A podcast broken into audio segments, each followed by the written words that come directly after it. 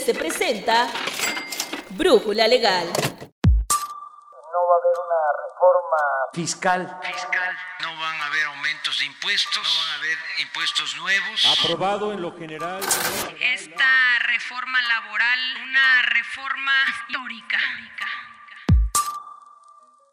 En este capítulo de IDC Te Resuelve, recreamos nuestra sección La empresa consulta. Así que quédate con nosotros y solventa todas tus dudas legales. Recuerda que nuestro servicio de consultoría está activo de 8 de la mañana a 5 de la tarde de lunes a jueves y los viernes de las 8 de la mañana a las 3 de la tarde.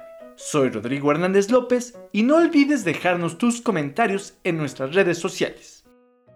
Derivado de una inspección en materia de seguridad e higiene practicada a la empresa, recibimos una resolución con varias multas cuyo importe total rebasa la capacidad económica de la empresa. Por ello, nos preguntamos si podemos solicitar a la Secretaría del Trabajo una condonación o reducción de estas sanciones pecuniarias.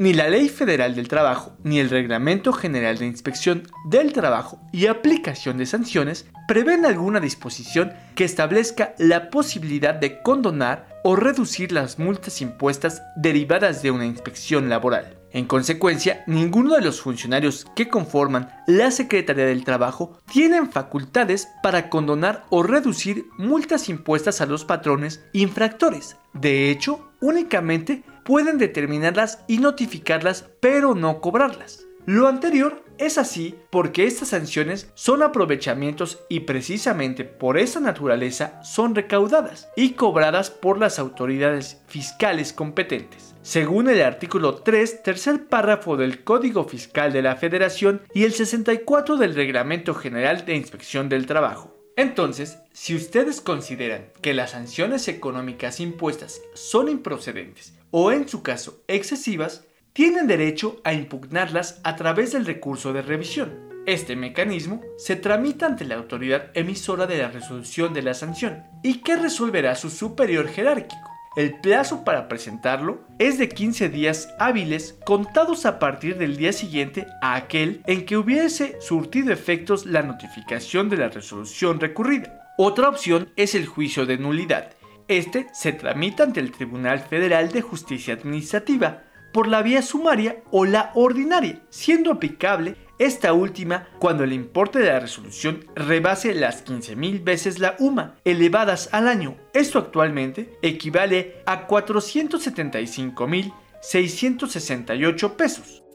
Al revisar el cuestionario para la detección de riesgos psicosociales y evolución del entorno organizacional que incluye la norma 035, nos percatamos que el que aplicamos anualmente, según las órdenes de nuestra matriz ubicada en Alemania, es mucho más amplio y completo que aquel. Por ende, deseamos obviar la aplicación del cuestionario de la norma referida. ¿Es válido?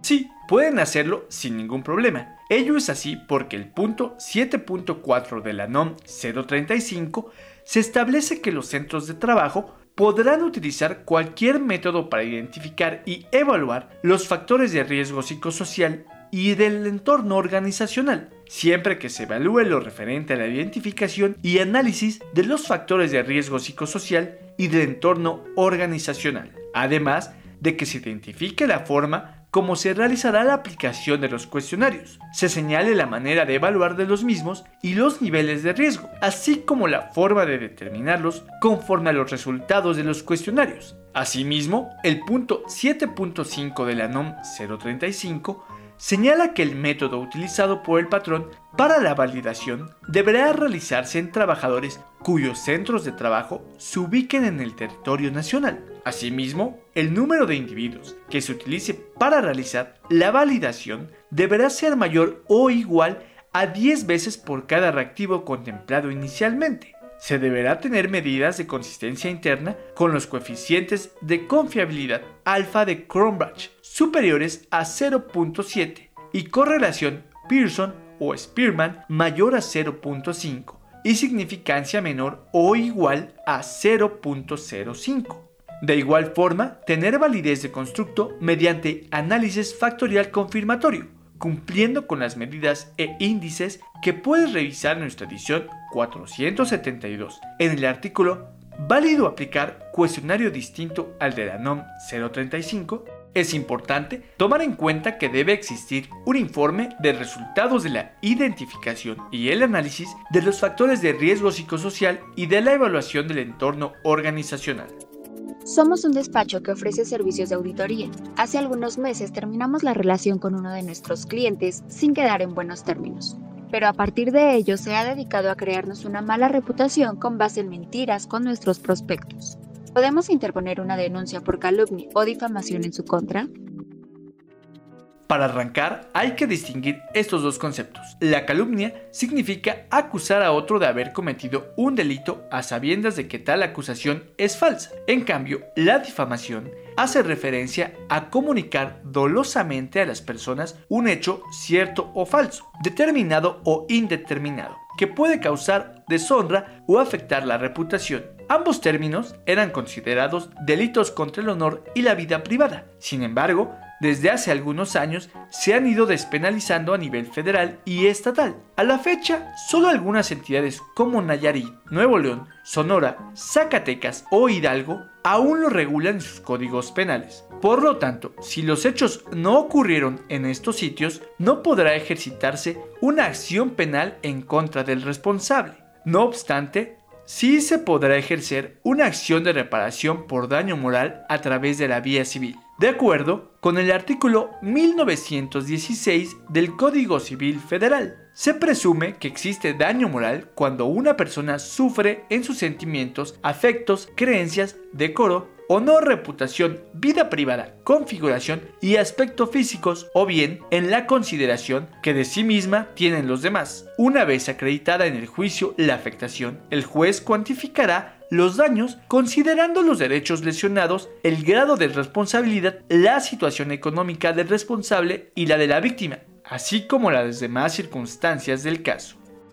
Como consecuencia de la pandemia ocasionada por el coronavirus, la empresa se vio en la necesidad de celebrar convenios con sus colaboradores para disminuir sus salarios por un lapso de tres meses, los cuales no ratificamos ante la Junta de Conciliación y Arbitraje competente porque no vulneramos sus derechos laborales. No obstante, queremos saber si podemos presentar las modificaciones salariales a la baja ante el IMSS sin problema alguno.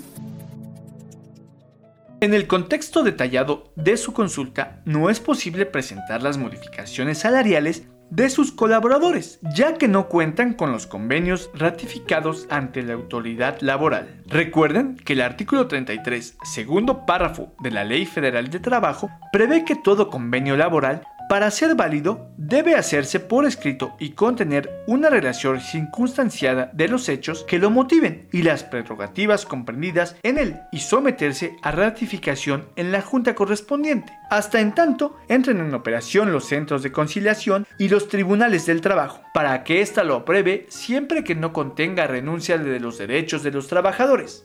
En tal virtud, como están cambiando un elemento tan importante como el salario, en nuestra opinión, es esencial contar con el convenio ratificado, porque es el soporte legal de la presentación de las modificaciones salariales a la baja ante el IMSS, pues el cumplimiento de esta obligación tiene como origen el estatus laboral que guardan sus colaboradores. En consecuencia, lo recomendable es que agenden una cita con la junta respectiva y realicen la ratificación de los convenios en comento y posteriormente efectúen las modificaciones salariales correspondientes y así, en el futuro, no tengan ninguna contingencia en torno al pago de las cuotas obrero-patronales, la imposición de un capital constitutivo o una multa. Estas y más respuestas las podrás consultar en nuestra edición 472 que está a la venta en forma individual en nuestro kiosco digital. Agradecemos en la adaptación del guion, producción y realización a Alan Morgan. Te esperamos en nuestra siguiente emisión de Brújula Legal. Yo soy Rodrigo Hernández López. Hasta la próxima.